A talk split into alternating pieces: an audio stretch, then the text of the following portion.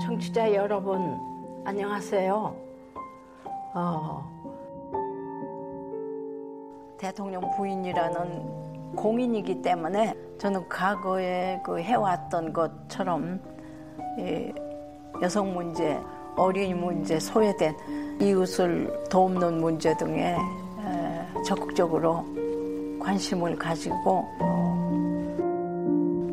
능력이 잘하는데까지 네. 일을 해보려고 하고 있어요.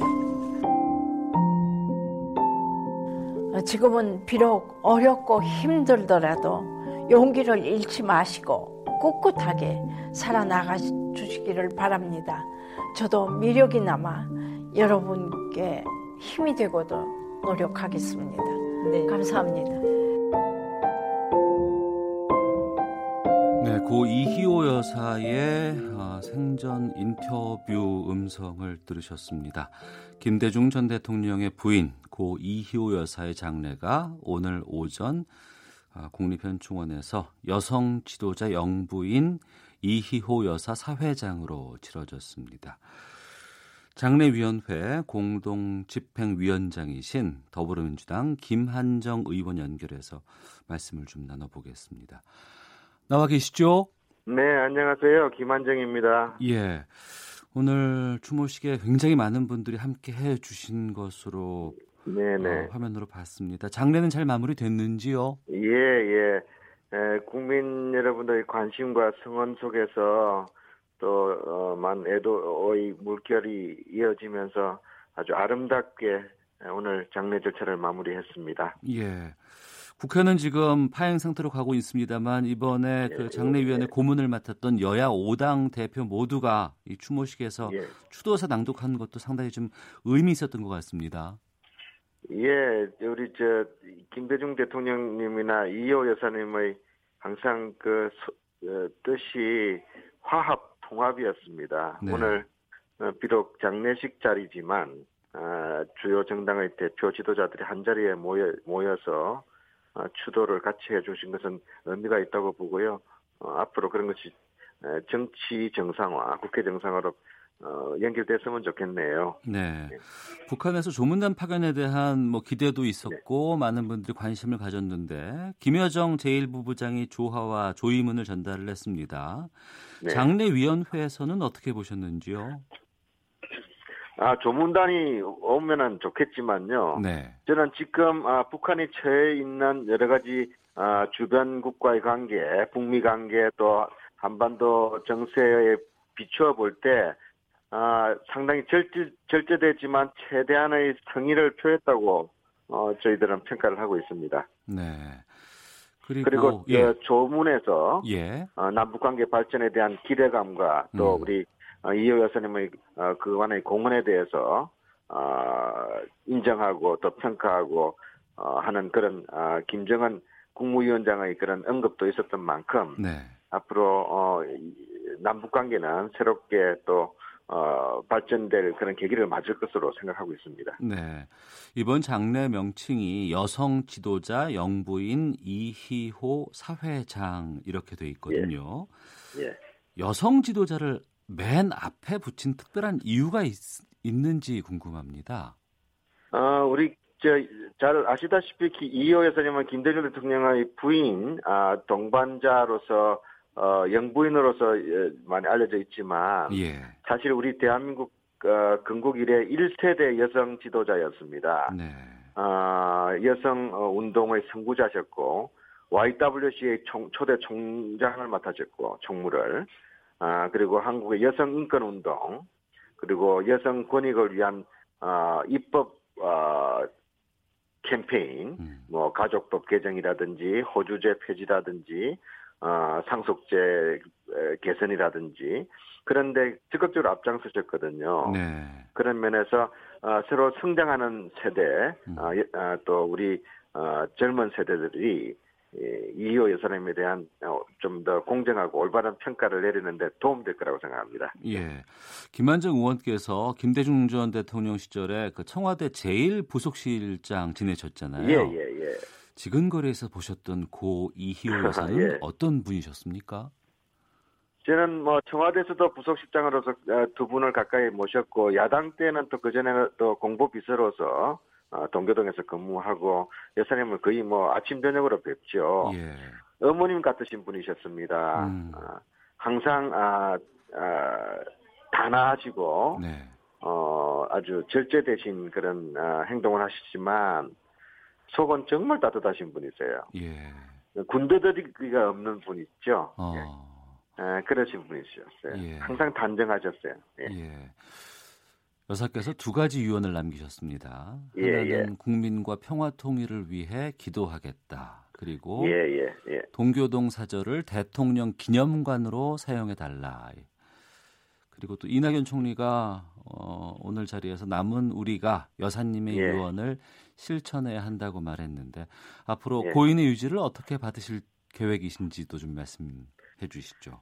예, 저 김대중 대통령님 이호 의사님은 이미 아, 오래전에 결심을 하셨습니다. 자신의 들의 사제 뭐 사제라고 해봐야 뭐 많은 것도 없지만 그 집하고 노벨상 상금들 전부 다 사회에 내놓으셨습니다. 네. 아, 그리고 앞으로 후손들이 아, 김대중 대통령 이호 여사님이 추구해 왔던 아, 가치가 바로 인권, 평화, 아, 였던 만큼 어, 인권, 민주주의 그리고 남북 간의 화해, 평화를 통일을 위해서 네.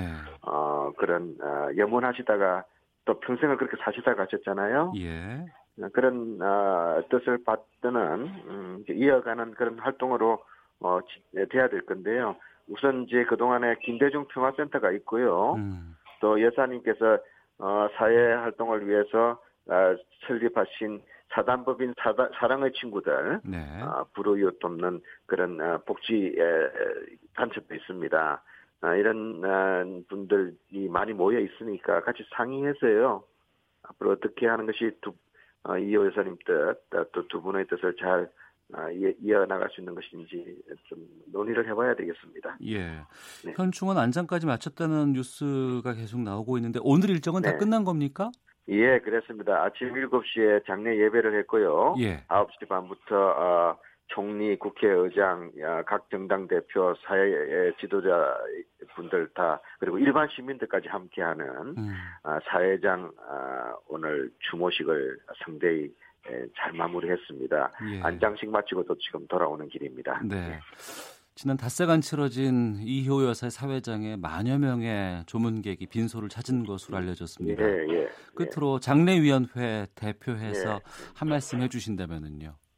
아, 국민 여러분께 정말 감사드립니다. 이효 여사님께서 아, 거의 평생을 아, 올바른 일에 사셨습니다. 또 정의를 추구하시면서 사셨고 여성의 인권을 위해서 사셨고 또 대한민국의 평화를 위해서 사셨는데 상당히 위안이 되셨을 것 같아요. 네.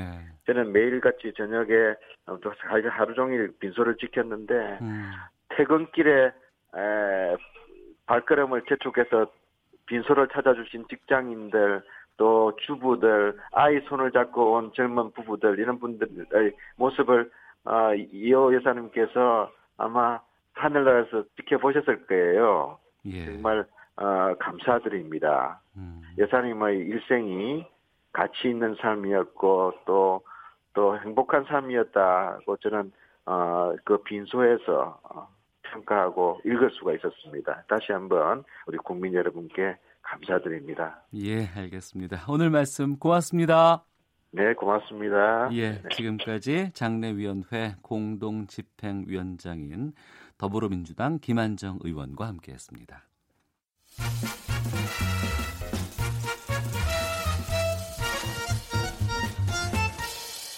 오태훈의 시사 본부.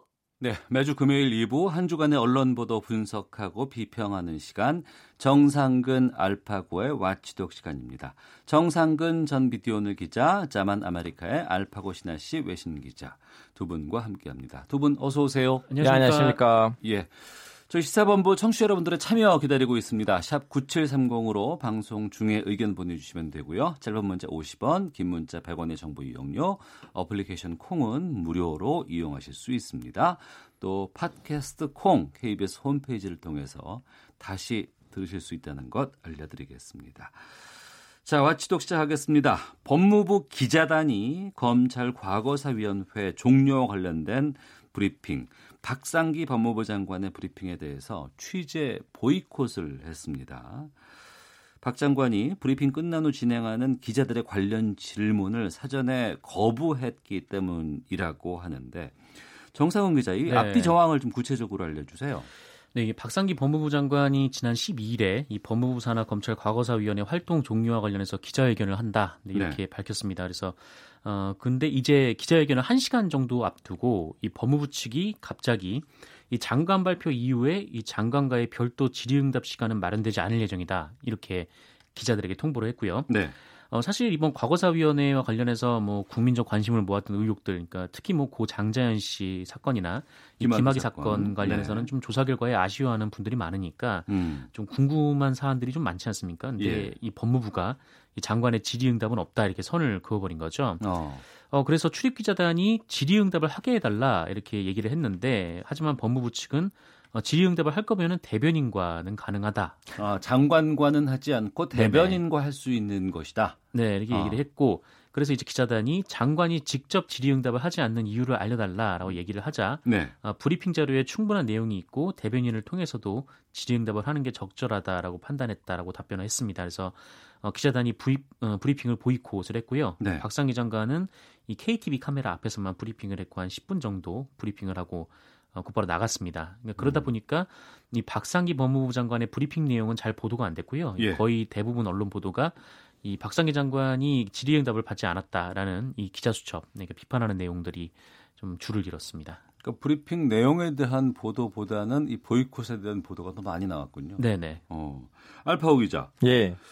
정부 부처가 이렇게 질의응답을 거부하는 사례 어떤지도 궁금하고 외신에서는 이렇게 할 때 어떻게 해요? 아니 우리는 사실 이 주제를 몇 번 이 방송에서 다뤘거든요. 예. 한국은 좀 어떤 면으로 보면 너무나 선진국으로 보이고 뭐 민주화 수치라든가 법주주의 수치라든가 언론의 자유라든가 근데 이 질의응답 네. 기재 해결에 있어서는 네. 아직도 갈 길이 있다는 느낌이 들어요. 아, 우리나라가 특히 질의응답과 관련해서는 좀 많이 부족하다.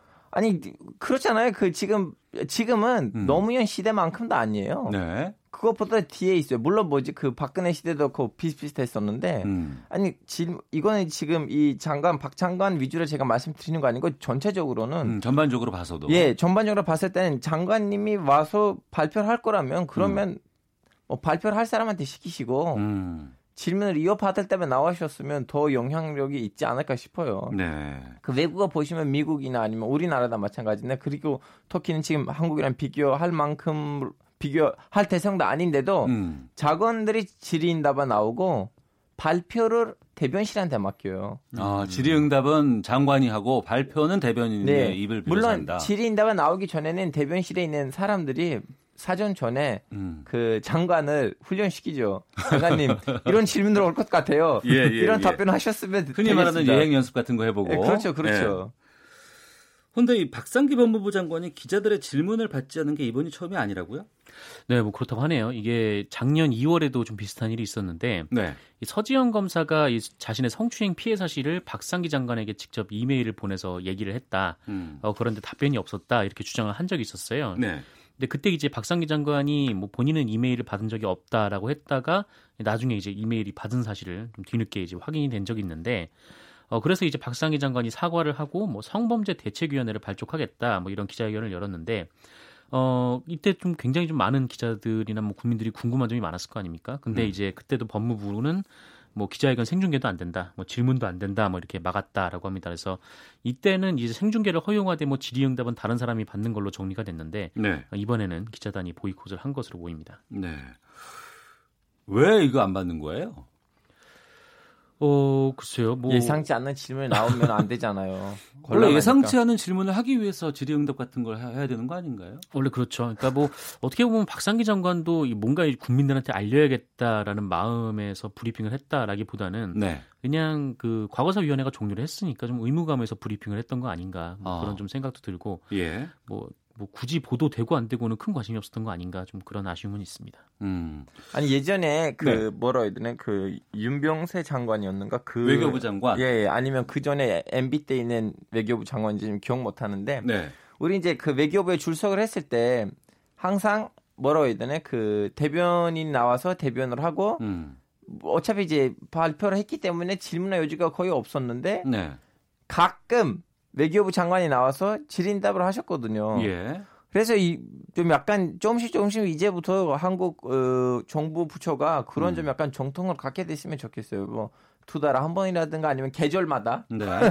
장관님들이 이렇게 나오셔서 질문 그 기자들의 질문을 이어받았으면 좋겠어요. 근데 또 한국에 있고 딴 나라에 없는 좋은 점 뭐냐면 네.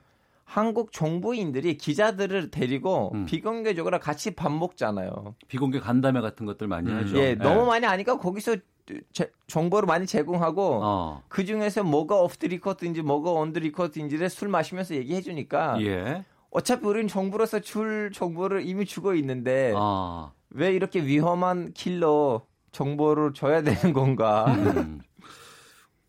그 부분에 대한 지적들은 이제 충분히 이해가 되고요. 또 한편의 측면에서 국민이 알 권리 차원에서 기자들이 집단 취재 보이콧을 한 거 아니겠습니까? 네. 이건 어떻게 보세요? 어, 저는 이제 박상기 장관이 뭐, 뭐 질문을 하는 거에 있어서 답변을 안 할 수 있는데, 근데 음. 애초에 뭐 질문을 하면 안 된다 뭐 이렇게 규정하는 건그 굉장히 좀 문제라고 생각을 하는데, 네. 반면에 저는 기자들이 뭐 집단 취재 보이콧을 하는 것도 저는 굉장히 좀 부적절하다라고 생각이 듭니다. 왜냐면은 이 법무부 장관 브리핑 뭐 내용도 없고 뭐 이미 알려진 내용이라 뭐 기사 가치가 없다 뭐 이렇게 음. 언론사에서 판단을 할 수가 있는데 어 그런데 뭐 어떤 일에 대해서 항의하는 차원에서 일부러 기사를 쓰지 않겠다라고 하는 거는 좀 기자들로서는 적절한 행동이 아니라고 보는 거죠. 근데 선배님 음. 여기서 다른 점 뭐냐면 네. 기사를 쓰지 않겠다, 지지하지 않겠다 아니고 이미 장관님 하실 내용이 음. 발표문이 이미 공개되잖아요. 아, 그러니까 그 보도 자료를 네. 그러니까 예. 보도를 하지 않았잖아요, 기자들이. 근데 그거는 또 다른 부서에서 이미 딴 기자가 뺏겨서 쓸 수 있는 내용이고 오히려 기자들이 여기서 하는 그 선진화된 의식이라고 제가 보고 있거든요. 아니 저는 어. 이렇게 생각을 하는데, 네. 그러니까 네. 질문을 저쪽에서 뭐 하라 말라고 하든 음. 뭐 자기가 궁금하면 가서 무조건 물어보는 거죠. 음. 그리고 왜 답변이 없냐 이렇게 비판할 수도 있죠. 왜 기자회견을 하는데 뭐 질문 안 받겠다고 하냐 이거를 비판할 수 있다고 보는데 네. 어, 그런데 장관의 발표 내용에 대해서 그냥 뭐 질문하지 말라고 했으니까 아, 이건 열이 받는다. 그래서 그 내용 자체도 보도하지 않겠다. 우리 나의 이거 관련해서 취재를 보이콧하겠다라고 하면은 그 내용에 대해서 궁금한 사람들은 어디 가서 기사를 봅니까? 그러니까 정상훈 기자의 그 입장 그렇고 알파오 기자는요. 예. 어차피 KTV 앞에서 할 거잖아요. 그래서 음. 정부 어, 정부의 정보 기관이 있고요. 네. 그걸 알고 싶은 사람들이 정부의 정보 기관을 통해서 그 내용을 접할 수가 있는데 음. 대중화된 언론이 그런 식으로 중간에 칼을 네. 흐늘려야지 그래야 아, 이후에 좀 수정이 되거나 그렇죠, 교정이 그렇죠, 될수 그렇죠. 있다고. 제 보기엔 이번에 이 기자들의 이러한 보이콧이 진짜 성공됐어요. 왜냐하면 지금 오늘 우리가 그 음. 발표 내용보다는 네. 그 장관님의 그 질문 받지 않겠다는 것을 가지고 우리는 지금 다루고 있잖아요. 음. 제 보기에는 기자들이 그것을 목격을 했었고, 네. 아, 이 장관님의 이 태도가 언론에서 좀 약간 다뤘으면 좋겠어요. 좀 도마 위에 나왔으면 좋겠어요라는 식으로 나온 것 같고, 지금도 성공한 거예요. 음. 그래서 어, 이번 사태 계기로는 앞으로는 딴 정보 고위급 인사들이 좀 약간 질문을 받지 않겠다는 상황이라면 조금 더 신중하게 판단하지 않을까 싶어요. 정상훈 기자, 이게 그냥 한 보도로 이게 네. 보이콧을 했습니다. 아니 뭐 정상훈 아, 그 박상기 장관이 질문을 받지 않겠습니다라고 한 기사만 나온 것이 아니고 네. 지금 전반적인 이 법무부 출입 기자 전체 기자단의 어, 집단 취재 보이콧 아니겠습니까? 네. 이 결정은 누가 하는 거예요? 그 결정은 이제 보통 이제 기자단의 간사가 이게 그 의견을 수렴해서 결정을 하죠. 그러니까 네. 그 법무부 안에 기자단이 있고 음. 이 기자단에 속해 있는 기자들을 대상으로 네. 여기 대해서 뭐 어떻게 생각하냐 의견을 음. 수렴한 뒤에 결론을 내리는 걸로 이렇게 알고 있습니다. 그러면 이 그 법무부 출입 기자단에 속해 있는 사람이 나는 가서 취재하겠습니다라고 하면 그것도 안 되는 건가요? 뭐 이번 같은 경우는 뭐 참석 여부는 기자 개인이 결정하기로 했는데 어. 근데 뭐 이제 집단이라는 것은 보통 이제 문화가 또 있지 않습니까? 그래서 음. 뭐 다들 보이콧 하는데 뭐 네. 혼자 가서 또 앉아 있으면 또 소외당할 수도 음. 있고 뭐 음. 하니까 술자리에 부르지 않잖아요.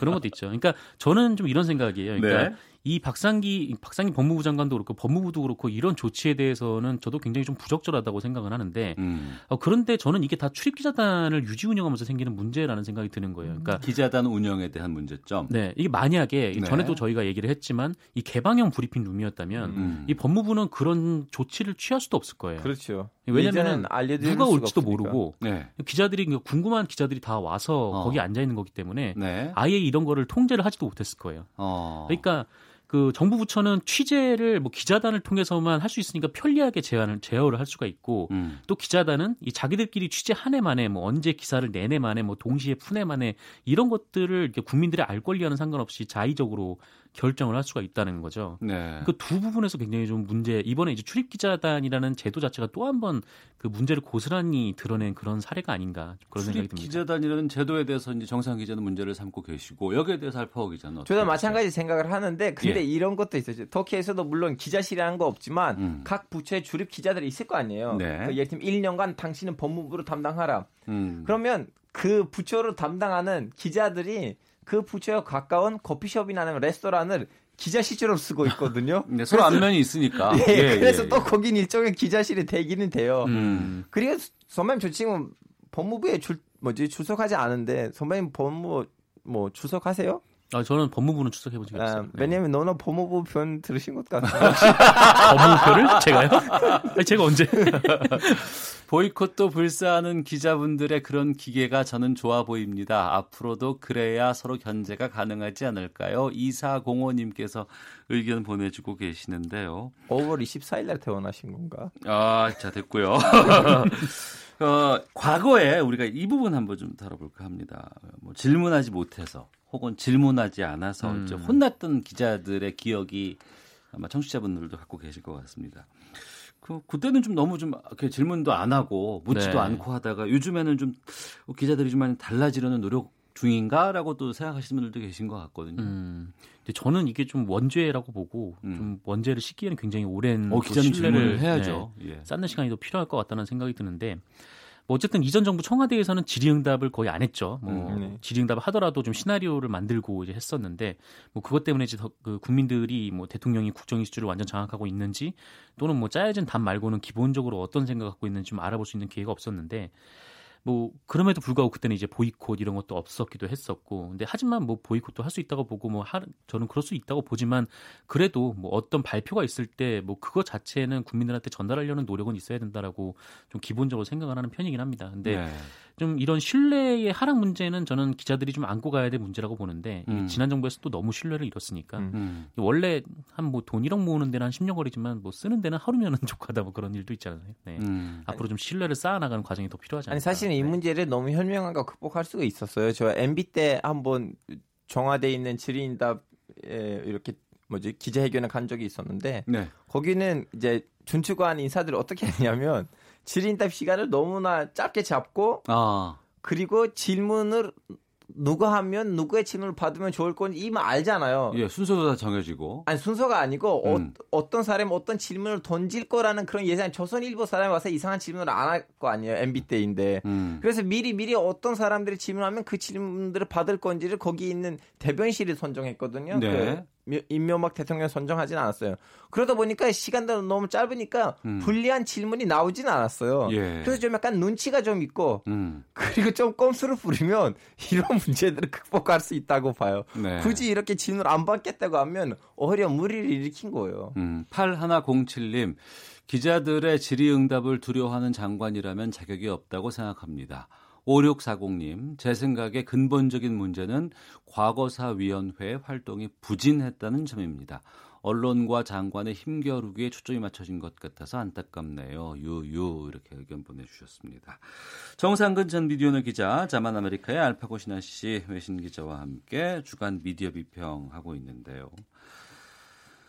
아, 문재인 대통령의 유럽 순방을 해외 유람으로 표현한 칼럼이 논란이 되고 있습니다. 유독 이번 순방을 둘러싸고 국내 언론과 정치권의 논란이 좀 격렬하지 않나 싶은데 여기에 대해 정상 기자 좀 정리해 주시죠.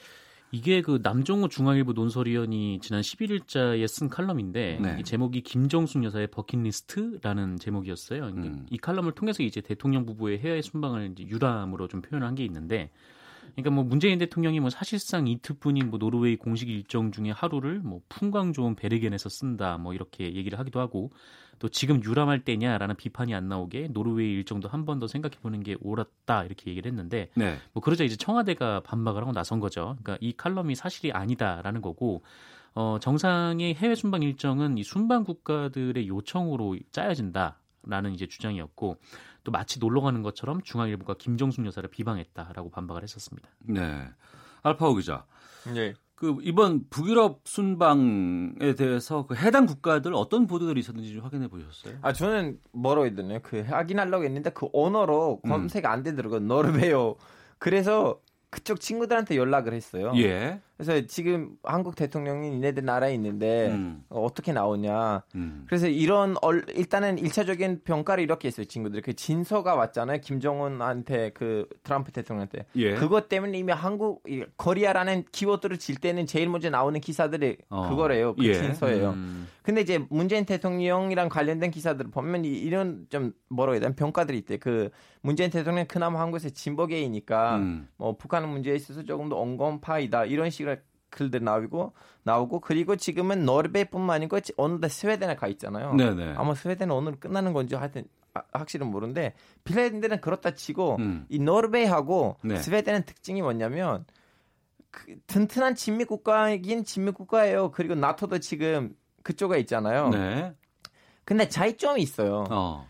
이둘 국가는 네. 진미는 확실한 진미긴 진미지만 그 진미란 라인에서 제일 좌측에 있어요. 예. 예를 들면 북한하고 어. 미국이 비공식 회담을 하면 예. 비공식 회담을 하면 예, 네. 비공식 회담을 하면 스웨덴에서 하거든요. 음. 그래서 그 스웨덴은 특히 북한에 있어서 물론 좀 어, 뭐라고 해야 되나 그 인권에 대해서 너무나 예민하지만 네. 근데 북한에 있어서는 살짝 온건파예요. 어, 북한과의 관계가 나쁘지 않다. 괜찮다. 예, 예, 예. 예, 그 미국 그 유럽에서도 그 북한으로 가려고 하는 사람들이 스웨덴을 걸쳐서 가거든요. 어. 그몇 개그 contact point들 중에 하나는 스웨덴인데 네. 그래서 이번 계기로 문재인 대통령은 좀 약간 남북한 관계에 있어서 개선을 추구하는 마음으로 여기 왔지 않았을까라는 이런 식으로 음. 보도가 그 평가도 나왔대요. 그럼 연장선상에서 비핵화라든가 한반도 평화에 대해서 유럽 언론들의 관심도 좀 크지 않을까 싶은데. 그렇죠, 그렇죠. 어. 근데 이제 방금 전에 다시 말하자면 그 음. 진서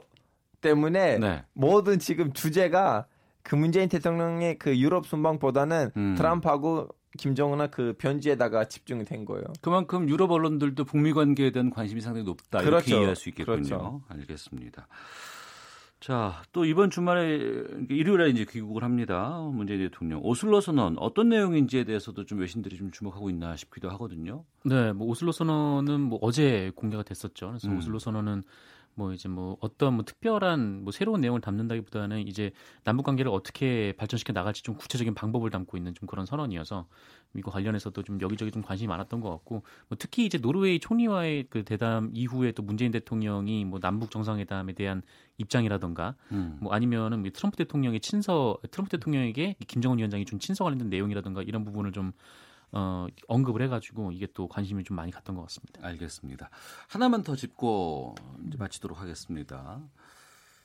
그 외신에서 이런 우리나라 관련된 보도가 나왔는데 영국의 이코노미스트의 보도입니다. 우리나라의 이북 오도청, 이북 오도 위원회에 대해서 문제 제기를 했다고 하는데 이거 어떤 내용이에요? 아 그거는 그 이제 제 알기로는 행정부 안에 있는지 확실히 모르겠지만 네. 북한에 있는 다섯 개 더 있잖아요. 그걸로 예, 예. 관련된 연구를 음. 하는, 음. 그걸로 관련된 조사를 하는 무슨 국가 기관인데 네.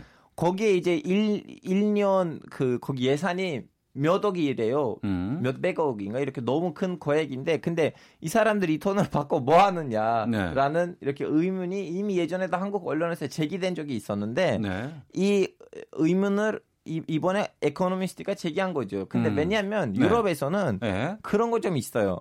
국가 효율성에 대한 음. 유럽 언론은 너무 예민하거든요. 왜냐하면 네, 네. 세금을 내잖아요. 어. 이 세금이 제대로 쓰이는지 안 쓰이는지. 국가 운영에 대한 효율성에 대해서. 예. 어. 그리고 이 이북 오도청 한국 사람들 제일 잘 모르는 그 기관일 건데 네. 이 기관에 대해서 예전에도 한국 언론에서 한번 의문 제기된 거인데 우린 이 정도로 많은 돈을 거기에다가 투자를 하는데 음. 여기서 제대로 그 돈을 가지고 뭘 하고 있느냐라는 그 질문 답변 제대로 없다. 네. 그래서 영국 언론은 그걸 그대로 뺏겨 쓴 거죠. 예. 이코노미스트의 지적이 보니까 한 해 예산이 20억 9,800만 원이라고 이제 보도가 나오고 있습니다. 이북 오도청. 구체적으로 뭘 하는 곳인지 정상 기자 좀 아세요? 이 구체적으로 뭘 하는 곳인지 설명하기 어려울 정도로 뭘 별일 하는 뭐 지직하고 싶어요 그쪽으로. 음. 그러니까 이런 일을 하고 있습니까? 뭐 호남 양후회, 뭐 부산 양후회, 뭐 이런 것처럼 네. 그러니까 이북의 각 도민회를 좀 지원을 하고요. 음. 그다음에 해외에 있는 이 이북 오도에 있었던 어, 그 이제 동포들 이제 초청해서 행사를 열고 또 가을철에도 체육 행사도 하고요. 네. 또 탈북자나 이제 뭐 도민 자매 결연 사업도 하고 뭐 문화유산 정리하고 뭐 음. 그런 일을 하고 있습니다. 음, 알겠습니다. 외신에서 이런 부분들을 지적했다 그래서 좀 관심 가져서 좀 살펴봤습니다. 정상근 전 미디어오늘 기자, 자만 아메리카의 알파고 신하 씨의 외신 기자와 함께 주간 미디어 비평 마치도 여기서 마치도록 하겠습니다. 두 분 말씀 고맙습니다. 네, 네 감사합니다. 헤드라인 뉴스입니다. 노르웨이 방문을 마치고 스웨덴을 국빈 방문한 문재인 대통령이 우리 시간으로 오늘 저녁 스웨덴 의회에서 한반도 비핵화와 평화를 위한 신뢰라는 제목의 연설을 합니다. 바른미래당 오신환 원내대표는 더불어민주당과 자유한국당 두 거대 양당의 대립으로 국회 정상화 타결이 무산되면 독자적으로 국회문을 여는 방안을 추진할 수밖에 없다고 밝혔습니다.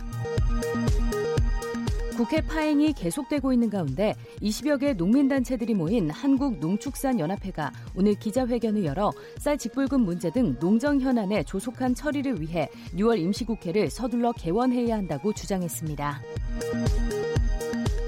이재갑 고용노동부 장관은 정년 연장은 중장기적으로 검토할 과제라며 당장 도입하기는 어렵다고 밝혔습니다. 국가인권위원회가 농어촌 지역 노인의 인권 증진을 위해 경로당을 중심으로 복지 기능을 강화하라고 관계부처 장관들에게 권고했습니다. 지금까지 라디오 정보센터 조진주였습니다. 이어서 기상청의 최영우 씨입니다. 네, KBS 미세먼지와 날씨 정보입니다. 현재 미세먼지 농도는 역시 일부 서쪽으로 대전, 세종, 충북, 전북 등으로 대기가 정체되면서 농도가 높아 나쁨 상태 보이고 있는데요. 다른 지역은 좋음에서 보통을 이어가겠고요. 지금 말씀드린 일부 서쪽은 내일 오전에도 잠시 미세먼지 농도가 나쁘겠습니다. 주말인 내일 그 밖의 전 권역으로 좋음에서 보통 사이를 쭉 유지할 것으로 예상을 하고 있습니다. 오늘 제주와 남부 지방은 현재 비 오는 곳이 많은데요. 밤까지 이렇게 가끔 추적 추적 비가 이어지겠고요. 강원 영서도 오늘 오후 한때 곳에 따라 소나기 예보 들어 있습니다. 내일도 내륙 곳곳으로 오후부터 밤사이 곳에 따라 소나기 오겠고 강원 영동과 경북 동해안은 내일 밤부터 모레 아침까지 비가 조금 지날 전망입니다. 모레는 전국이 맑겠습니다. 기온 분포도 당분간 크게 말썽은 없겠습니다. 평년과 거의 비슷해서 28도 안팎의 평년 수준의 기온 속에 평년 더위가 이어질 것으로 예상이 됩니다. 서울 서울, 대구 오늘 낮 최고 기온 27도, 세종, 대전, 강릉은 26도, 부산, 광주 각각 23, 4도 등을 기록하겠고요. 내일과 모레 서울은 27도, 28도 수준을 유지하면서 다른 지역도 거의 엇비슷한 기온을 보일 전망입니다. 현재 서울 기온은 20 7도, 습도는 37%입니다. KBS 미세먼지와 날씨 정보였습니다. 계속해서 이 시각 교통 상황입니다. KBS 교통정보센터 박경은 씨가 정리해 드립니다. 고속도로는 작업과 돌발 상황들 주의하셔야겠습니다. 지금 영암 순천 고속도로 영암 쪽으로 별량 3터널인데요. 2차로 막고 화물차 단독 사고 처리하고 있습니다. 중부 내륙 고속도로 양평 쪽으로는 상주에서 북상주 사이 작업으로 상주 부근 2km 구간에서 밀리고요. 반대 창원 쪽으로는 충주에서 북충주 사이, 또 충주 부근 2km 구간으로 밀리고 있습니다. 이후로 창녕 부근인데요. 갓길 막고 고장난 화물차 처리하고 있기 때문에 주의하셔야겠습니다. 서해안 고속도로 목포 쪽으로 화성휴게소 부근에서 밀리고요. 또 송악 진출로 갓길에서는 고장난 화물차가 서 있기 때문에 주의하셔야겠습니다. 이후로 홍성 부근으로는 1차로 막고 사고 처리하고 있고요. 영동 고속도로 강릉 쪽으로는 원주 부근 2차로 막고 작업 중이라 지금 원주 일대 3km 구간 여파받습니다. 반대 인천 방향 월곡 부근에서 속도 줄입니다. 경부고속도로는 서울 쪽으로 금곡 부근 작업 때문에 밀리고요. 이후로 기흥에서 수원 부근 또 양재에서 반포 쪽으로 정체입니다. KBS 교통정보센터였습니다.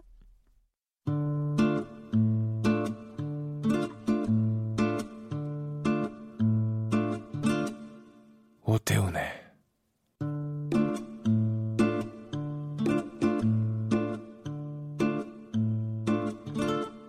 시사본부 네, 1시 39분 지나고 있는데요. 오태훈의 시사본부 금요 초대석 시간입니다. 청취자 여러분들께서 정말 반가워하실 분이 지금 스튜디오에 계십니다. 아, 조금 전에 어우 저는 근데 이 말을 들으면 참 쑥스러워요라고 말씀해 주셨는데 효녀 가수라는 말 한마디로 설명이 되는 분입니다. 가수 현숙 씨 고운 심성으로 봉사활동과 기부도 왕성하게 하고 계신 분이죠. 또 지난 4월에는 신곡도 발표를 하셨습니다. 가수 현숙 씨와 함께하겠습니다. 어서 오십시오. 네, 안녕하세요. 반갑습니다. 예, 반갑습니다. 남들이 그래요. 효녀 가수라고 쑥스러워요. 근데 왜 이렇게 쑥스러워하세요? 아니, 예. 저는 아직도 예. 정말 엄마 많이 보고 싶고 많이 음. 그립고 음. 지금 계시면 더 잘할 수 있는데 네. 그런 게 아쉬움이 너무 많이 남아 있거든요. 그런데 어. 전다 못했거든요. 그런데 예. 그렇게 아 누구나 불러주셔가지고 정말 부담스럽기도 하고. 어. 주변에서는 참 저렇게 하기 쉽지 않은데도 그렇게 하고 있구나라고 해서 이런 아.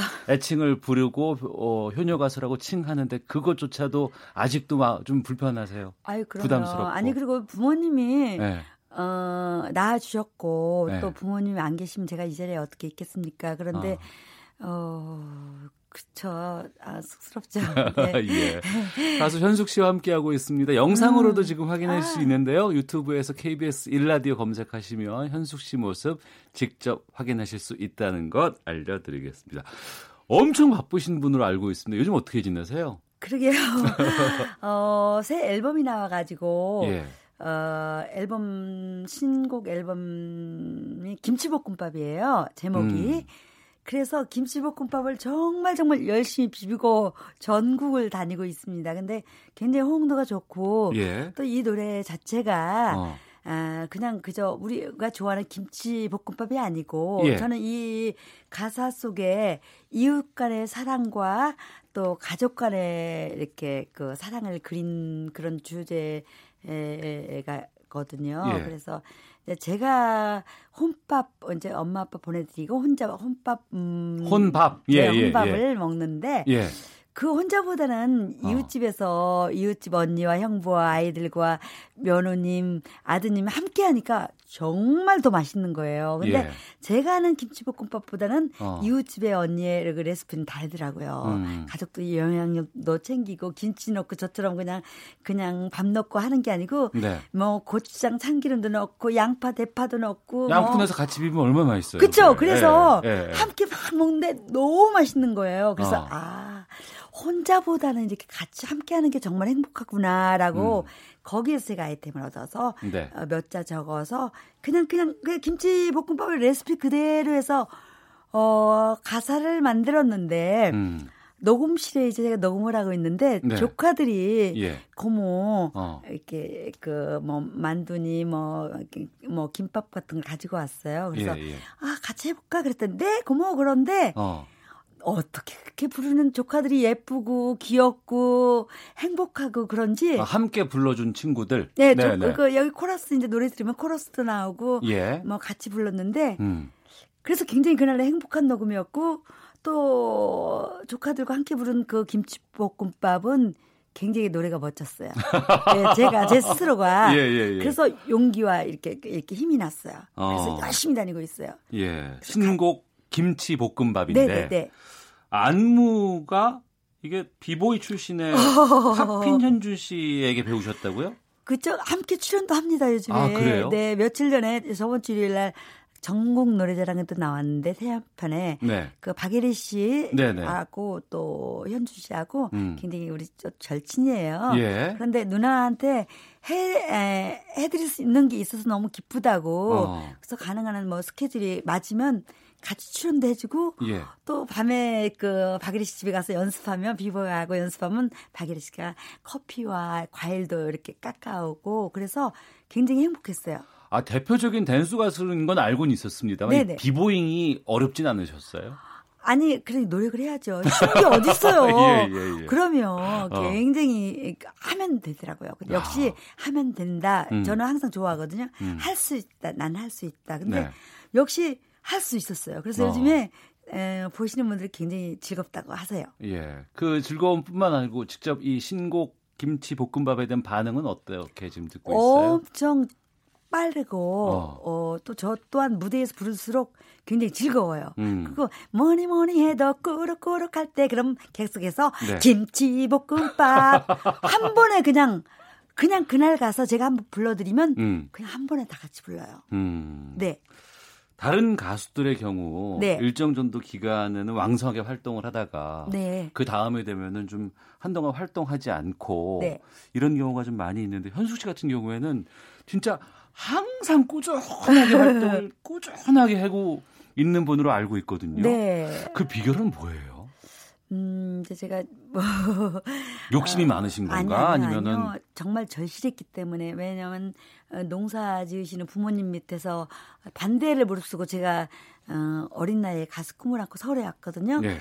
그런데 어. 중간에 포기할 수가 없더라고요. 예, 예. 왜냐하면 또 고향에 다시 내려갈 자신도 없고 어. 또 고향의 어르신들께서는 당신 딸 큰일 났다고 TV에 한 번도 안 나오는데 예. 정말 다 큰일 났다고 하니까 그 이듬해 부모님께서 올라오셨어요. 어. 그래서 같이 모시면서 또 부모님이 또 편찮으셨어요. 그냥 음. 고향에 계셨으면 친구분들과 계셨으면 정말 어, 좀더 건강하셨을 텐데 음. 어, 어린 딸만 곁에 뭐 하루 종일 기다리고 그러시다 보니까 이제 농사 지으시다 불편하시죠 많이. 예, 예, 예. 예 그렇기 때문에 부모님이 두 분 다 병중이셨고 그래서 정말 절실했거든요. 어. 그래서 정말 열심히 했고 예. 정말 남보다 10배, 20배 더 노력했고 더 많이 열심히 일을 많이 했어요. 어. 네, 네. 그랬더니 많이 예. 뭐 열심히 일한 만큼 또 그만큼 또 반응도 있고 어. 네 사랑해 주시더라고요. 청취자 9977번 쓰시는 네. 분께서 현숙 씨 정말 환영합니다. 그리고 유튜브로 보고 계시는 박재순 씨. 아, 네 안녕하세요. 어디서 어디로 봐요? 너무 좋아요. 안녕하세요. 현숙 씨 화이팅. 네, 사랑합니다. 이렇게 의견 보내주고 계시는데 네. 저희 시사본부에서 현숙 씨를 모신 계기가 있습니다. 아 그래요? 예.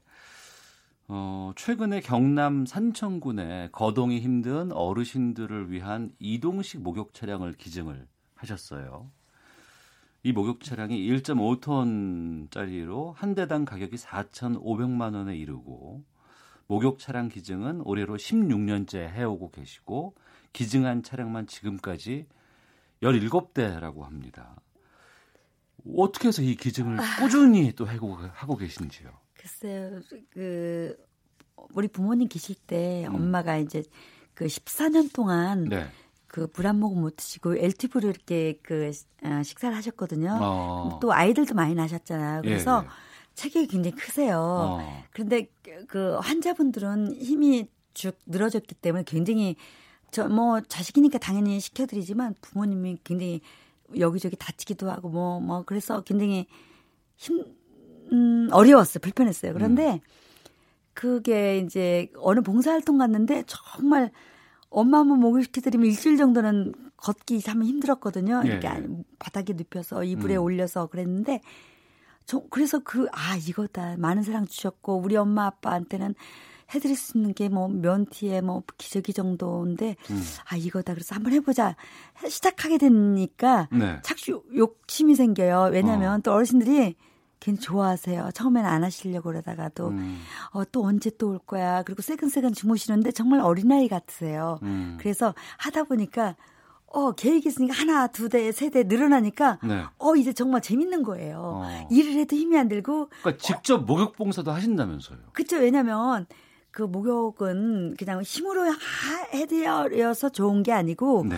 그냥 정말 애정으로 살살 어, 거지를 이렇게 해야지 아니면 어. 피부가 약해서 그러시죠. 그리고 예, 또 이렇게 예. 굳어 계시는 어르신들이 많아서 어. 또 잘못하면 다치시면 안 시켜드리니만 못하잖아요. 예.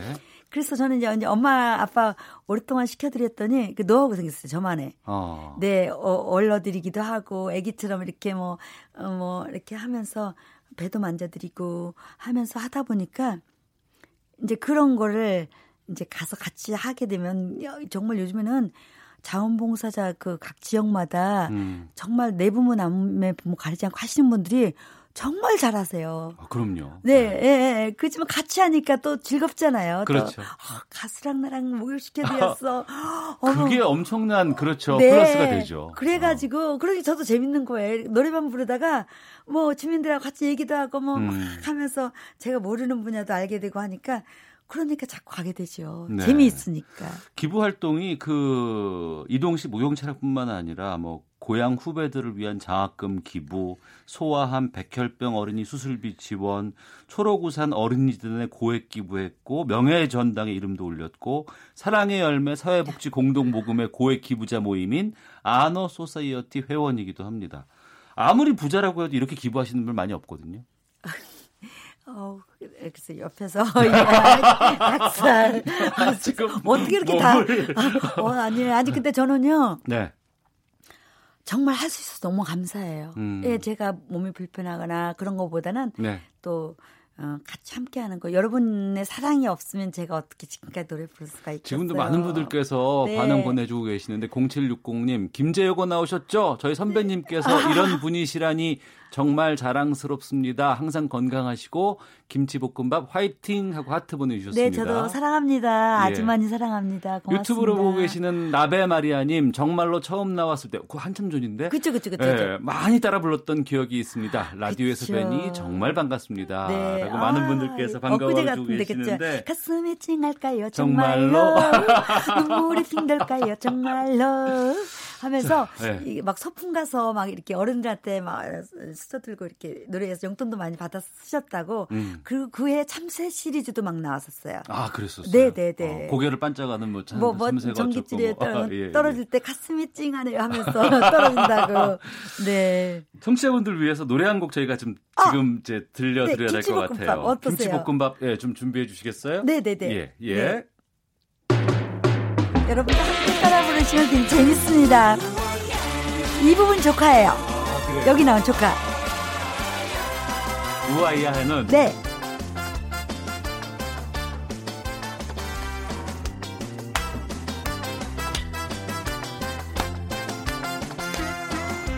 뭐니 뭐니 해도 꾸룩꾸룩할 땐 김치볶음밥 묵은 김치 하나면 침 넘어가죠. 김치볶음밥. 콩나물에 계란 하나. 황금 레시피. 양파 대파 케미는 우리 사랑 못지않죠. 혼밥 메뉴의 최고봉 김치볶음밥. 고추장 참기름 넣어주면 좋아요 함께라면 행복하죠. 김치 김치 볶음밥. 김치 볶는데요. 현주 씨가 네. 시사본부 이 스튜디오에서 네. 지금까지 시사본부가 탄생한 이래 아... 가장 활발한 그리고 가장 재미있는 그런 무대였습니다. 네. 아, 너무 고맙습니다. 감사합니다, 감사합니다. 근데 이 노래를 예, 리듬을 예. 타야 되기 때문에 예, 예, 저는 예. 서서는 불렀어도 이렇게 앉아서 부르기가 좀. 아, 너무 감사드려요. 아, 네. 아. 예. 최미라님, 효녀 가수 현숙 씨 대단하세요. 항상 가치 있게 사시는 모습 귀감이 됩니다. 시간 되시면 제가 식사라도 사드리고 싶습니다. 지현주님, 가슴이 찡할까요? 정말로 제가 6학년 때 장기 자랑했던 오, 노래였습니다. 아, 예, 예. 라는 팬들도 아, 보내주고 계시는데. 제가 사드려야죠. 맛있는 김치볶음밥을요. 네. 예, 예. 감사합니다. 미란 씨.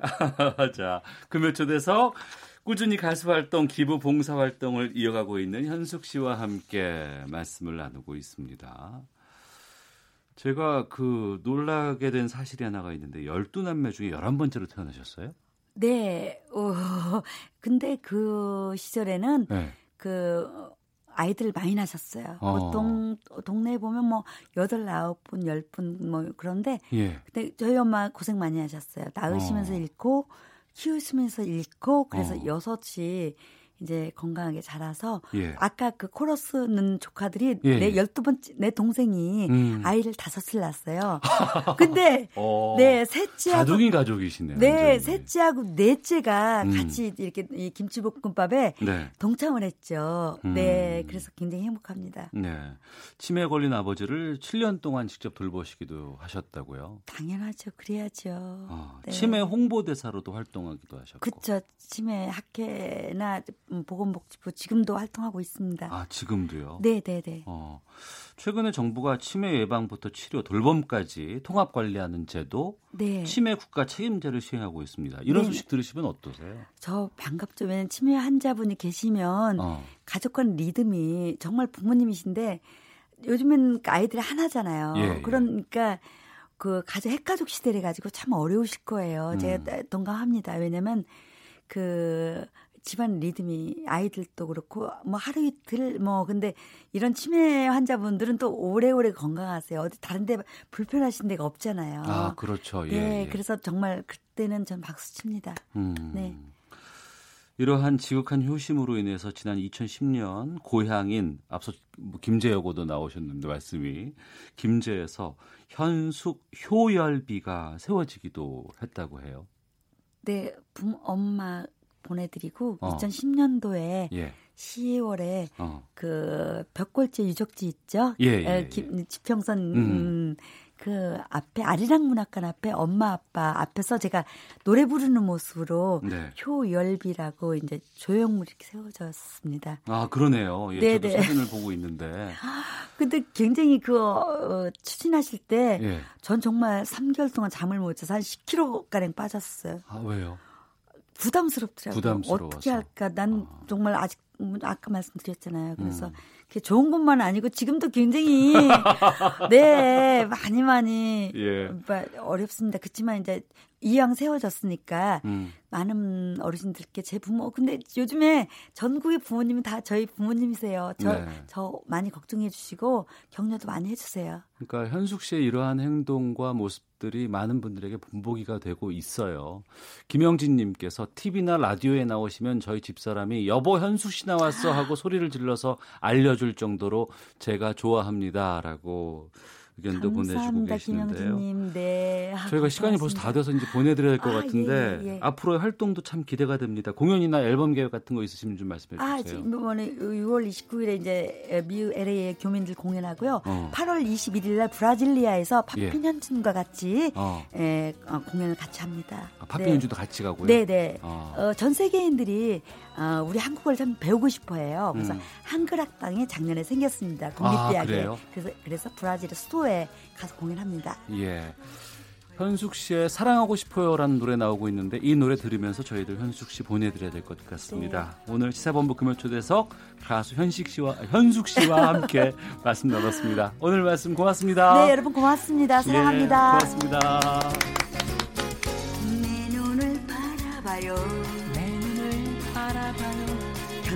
수 없는 기쁨 견딜 수 없는 기쁨. 기쁨이 사랑되어 내 안에